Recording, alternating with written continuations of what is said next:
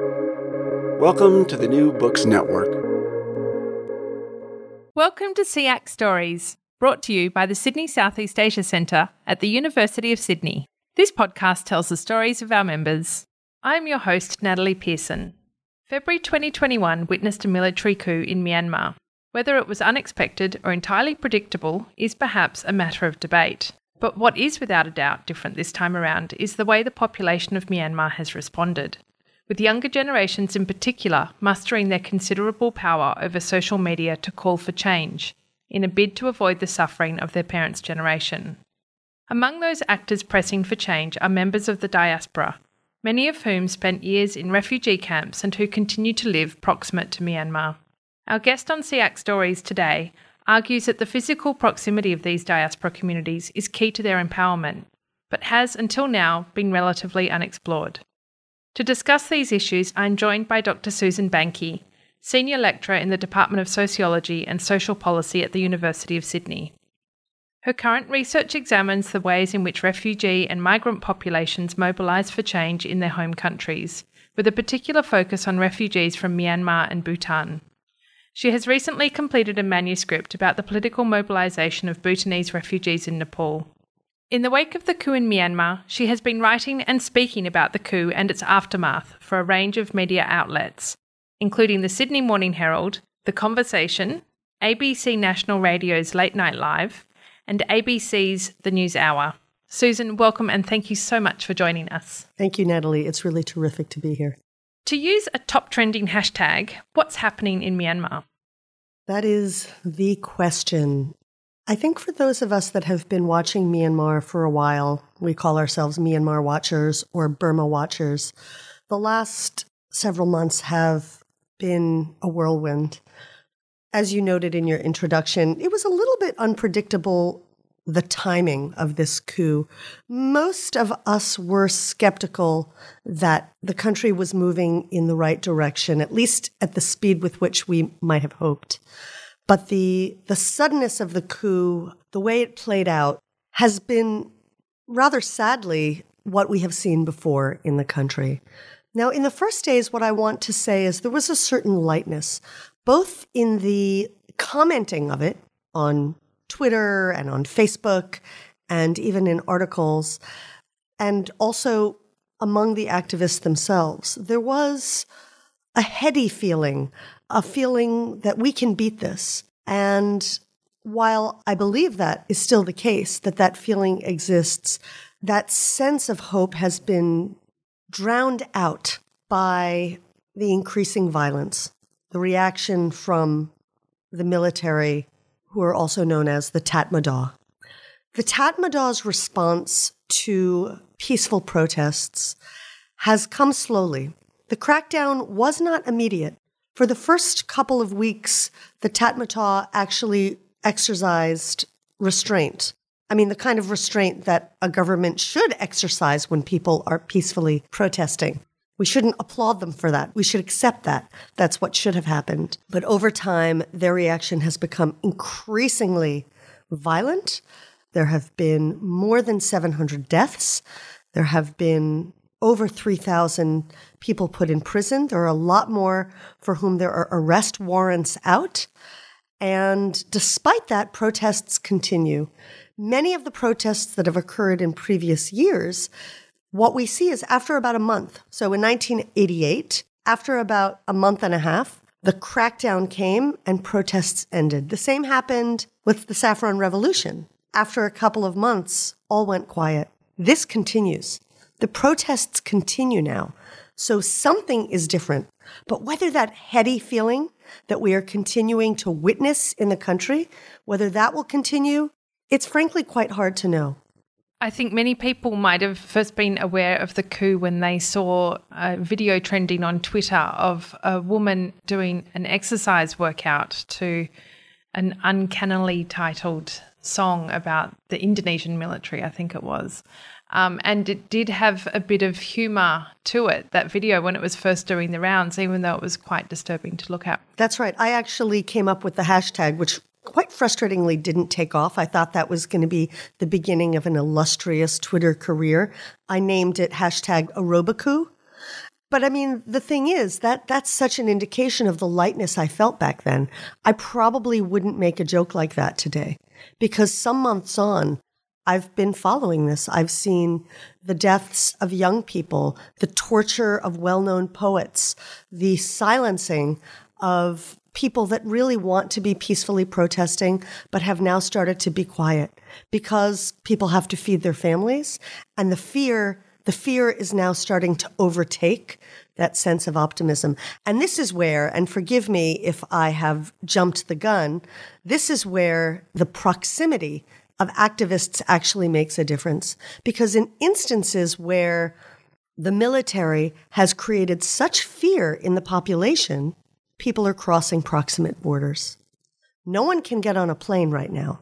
In fact, recently the military, the Tatmadaw, has put into place restrictions on how long it takes for people who have applied to leave the country. They've put restrictions in place, making it increasingly difficult to leave.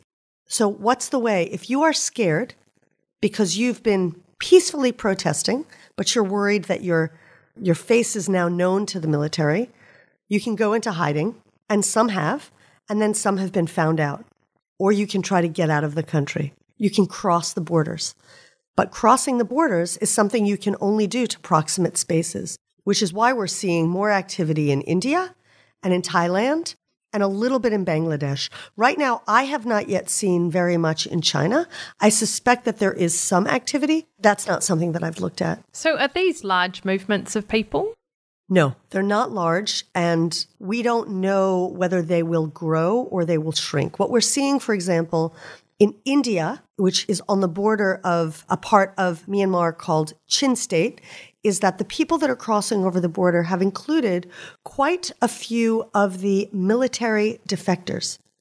And the reason for which that location has been the place where defectors are going is actually not clear to me. It may be that they were from a uh, battalion, a portion of the army that's kind of increasingly unsatisfied or is really unhappy with the way they've been required to work um, and to fight against the Chin minority. But what we're seeing in India is there are military defectors. In Thailand, we're seeing many of the same ethnic Karen that have been fighting against the Tatmadaw since the inception of the state, since 1948. That same ethnic minority and those civil society actors and insurgent groups and ethnic armed organizations who have continued to cross the border, they are now joined, as they were in 1988, by non ethnic minorities. So ethnic Burmans, those who have crossed the border because the border of Thailand has in the past been a rather forgiving border where they could stay safely. And what's happening now is that the military of Thailand has been less forgiving than they have been in the past. So, what we've seen, for example, is that reporters who prior to 2011, when Myanmar went through some kind of supposed transformation, reporters that used to report from Thailand who went back in are now back in Thailand. They had an infrastructure. It had already really been set up. They had contacts, they knew people. But this time around, the Thai government has been more restrictive. There's journalists and activists from Myanmar that have actually been put in detention. And a couple of days ago, the Thai government said that they were considering returning them to Myanmar, which would be, in fact, a case of what's called refoulement. It means returning people to danger in the country from which they've come. And that's one of the, the most set in stone international norms. Recently, the Thai government has backed down from saying we're going to return them.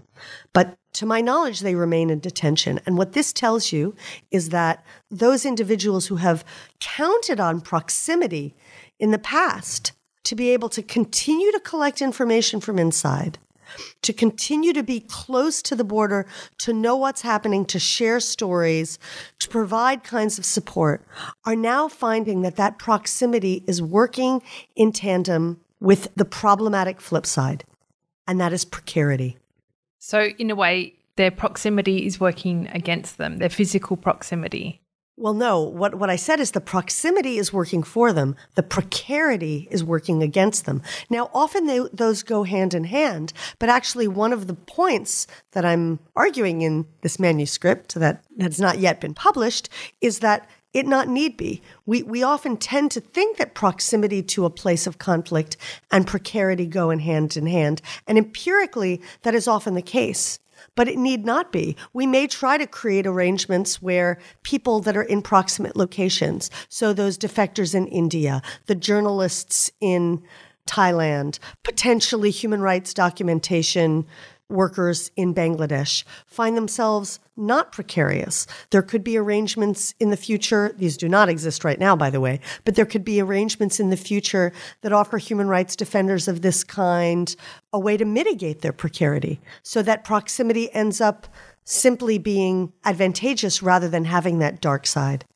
I want to ask you about the international community, not just how it's responded to the coup, but about how it tends to view these proximate refugees, these physically proximate diasporic communities? Are they seen as a problem, or does the international community recognise that they can be supported to mobilise for reform? I think on the ground, international actors who have worked with these communities know quite well how much agency they have, how much intelligence they have, and their capabilities in doing things like research and documentation, trainings, analysis about what best supports returning inside eventually. So it's not that on the ground humanitarian actors fail to see the agency and mobilization potential of refugees, but the entire structure, the way that we even understand diasporas, feels different. Generally, when people say the word diaspora, they think of far away, they think of distance. Now, Diaspora also, of course, includes people that are nearby. It's just that that's not the way that we are set up to think about those actors. Likewise, when refugees flee across the border, what is often in the minds of those who work with and support those actors is the short term. It's an emergency situation. So the humanitarian actors that are tasked with trying to protect those populations are almost structurally expected to think of them as people in need of emergency assistance. So I don't want to demonize the individual that works for the International Rescue Committee or the staffer that works for the World Food Program. But structurally, we are set up to see the near diaspora, let's call them, or proximate activists, might be another way to call them, we're set up to see them as recipients of humanitarian aid. And you are instead arguing that they should be and are an essential consideration in any ecosystem of exile politics. That's exactly what I'm arguing. But I also want to be really fair to say not every refugee is an activist. In fact, the vast majority are not. The vast majority have fled across the border because they are terrified or because they are no longer able to feed their families and their families are dying of starvation. And some of them may become activated from that experience, some may not. So it's not that every single refugee needs to be considered a mobilizer or a potential mobilizer. But the truth is, some are. And I will say that there are others who may not be mobilizers. They are people that I call activist affiliates who, in some ways, support activists because they are the ones that potentially provide information to the activists. In fact, they may not even be refugees. So, a good example would be business people. I don't think there's too much business trade going back and forth across the border right now. And if it is, it's illicit. But people that go back and forth across the border that are completely clean, the Tatmadaw would see them as completely clean because they have no activist sort of lens. They have no activist stain on them. That would be a, the language, of course, of the Tatmadaw. But those are people that can move information and goods back and forth across the border. Well, let me ask you about that because Myanmar has experienced extensive internet blackouts with Facebook and Twitter in the past three months since the coup. How are these proximate activists getting their information other than through these informal uh, business networks that you've just mentioned? I'm so glad you just mentioned that, and I can't believe I didn't bring it up sooner. A lot of people would say, oh, Susan, proximity actually doesn't matter anymore because we've got the internet. And in the context of the internet, we don't need people nearby to actually be telling us what's happening inside because people can broadcast it from within. And actually, what this recent coup has shown us is that simply not the case because we we live in a world in which governments currently have the potential to cut off information, to spread misinformation, and to heavily surveil their populations within their borders. So, yes, there is still information coming out through Twitter, through incredibly courageous, courageous journalists that remain in the country. So, there is still some information that's coming from within. But increasingly, people are trying to get that information out through borders. They are doing it through USB sticks or through crossing back and forth the way reporters have in the past, the way reporters from Myanmar did before the advent of the internet. So, what this proves is that the power of proximity remains quite salient, even in an environment where we heretofore may have thought the internet has kind of solved that problem. It's important for us to realize that it is still the case that in order to get information from within a country, to trade resources of other kinds as well, material help, borders, and proximate spaces remain essential. One thing we've only touched on very briefly, and which I'd just like to come back to before we wind up, is the international community's response. Are you able to comment on that? Yes, I'm able to comment and to say that we see that the international community is completely failing Myanmar right now. Again, there are individuals in the international community, the UN Special Envoy for Myanmar, Christine Burgener Schraner, the UN Special Rapporteur on Myanmar, Tom Andrews, are trying. The former representative, Yanghee Lee, are all saying the right things. And yet, we have not seen that the United Nations is recognizing the UN ambassador Kyaw Moe Tun, who is the one who chillingly held up a three finger salute. He went to the UN as a representative, and at his speech, he said, This is not a legitimate government. I mean, the UN should be recognizing this man as the legitimate representative, and that has not happened. The UN Security Council has failed to act. We, we know the reasons why. And yet, what this shows is that the system is broken. And really heartbreakingly, the tweets from activists from both within Myanmar and the border are tweets that say, we don't trust the international community to do anything for us. And we've also seen within ASEAN disappointment within ASEAN countries because ASEAN has not recognised this as an illegitimate government as well. I mean, that's right. We know that ASEAN has a policy of non interference. So I think I was one of many Southeast Asia scholars that didn't have high hopes. Look, there was a letter published by five former representatives of AICHR, the ASEAN Intergovernmental Commission on Human Rights, which is a body that most people know has no teeth. But former representatives of it did write a letter saying, we, we believe more action needs to be taken. This is not a time for ASEAN to be silent. But that hasn't made a difference. Much like these individuals at the United Nations who have spoken against Myanmar, much like their statements have not made a difference, the possibility of, of making a difference is quite high in the country. I mean, the Myanmar general, General Min Aung Hlaing, has said, We've been isolated before and will be isolated again. Your sanctions aren't going to change our minds. And that is soberingly true. It looks like something more would be needed. And I do not believe that the international community has the appetite for um, military intervention or peacekeepers. But then the question is what what is the purpose of the United Nations? I mean, we know the purpose is to keep international peace. Here we have an example where peace has not been kept. I'm delighted to see there's a lot of journalists from Myanmar that are writing about this. It's not just white scholars like me. And a brilliant article that was just published in The Diplomat makes the comment that the international community is failing in its own goals by not being able to respond more forcefully in a country that is clearly posing a threat to international peace and security.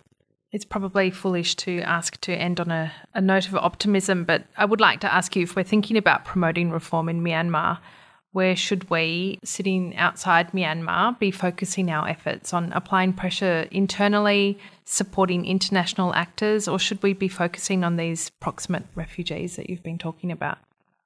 I don't want to overblow the importance of proximate refugees. They're one piece of the puzzle. The action and the energy and the hope that is inside the country far exceeds that right now.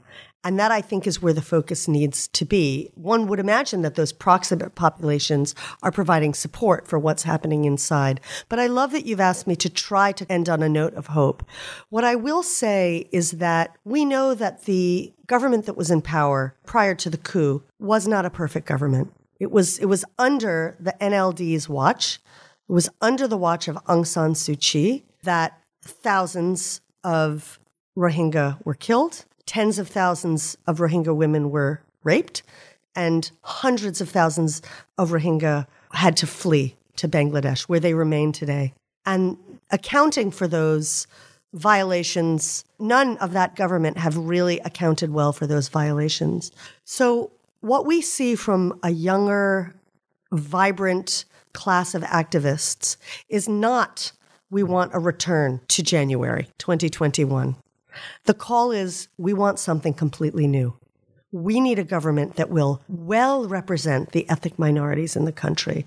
We want a government that will recognize the violations that have been done to the Rohingya. And we need to start a little bit afresh. I don't want to say everyone is saying that. There's also a lot that disagree with that because there's just deep seated mistrust in the country that I don't really have time to talk about now. But the truth is, there is the possibility potentially for the creation of a new Myanmar. What it will take is not just support from proximate activists, but from many people in the international community. It will take funding, funding to the civil disobedience movement within the country. It will take attention, potentially trainings, support of every kind to imagine a kind of a new Myanmar. But if I'm going to end on a note of hope, there has never been a time when that was more possible than in this moment of crisis. Fantastic. Susan, thank you so much for joining us and for sharing your insights and knowledge on Myanmar with us at SEAC Stories. It is my pleasure. Thanks for having me. You've been listening to SEAC Stories, brought to you by the Sydney Southeast Asia Centre at the University of Sydney. Make sure to keep up with all our SEAC Stories podcasts by following us on your favourite podcasting app. If you like the show, please rate and review it on Apple Podcasts. Every positive review helps new listeners find the show. And of course, let your friends know about us on social media.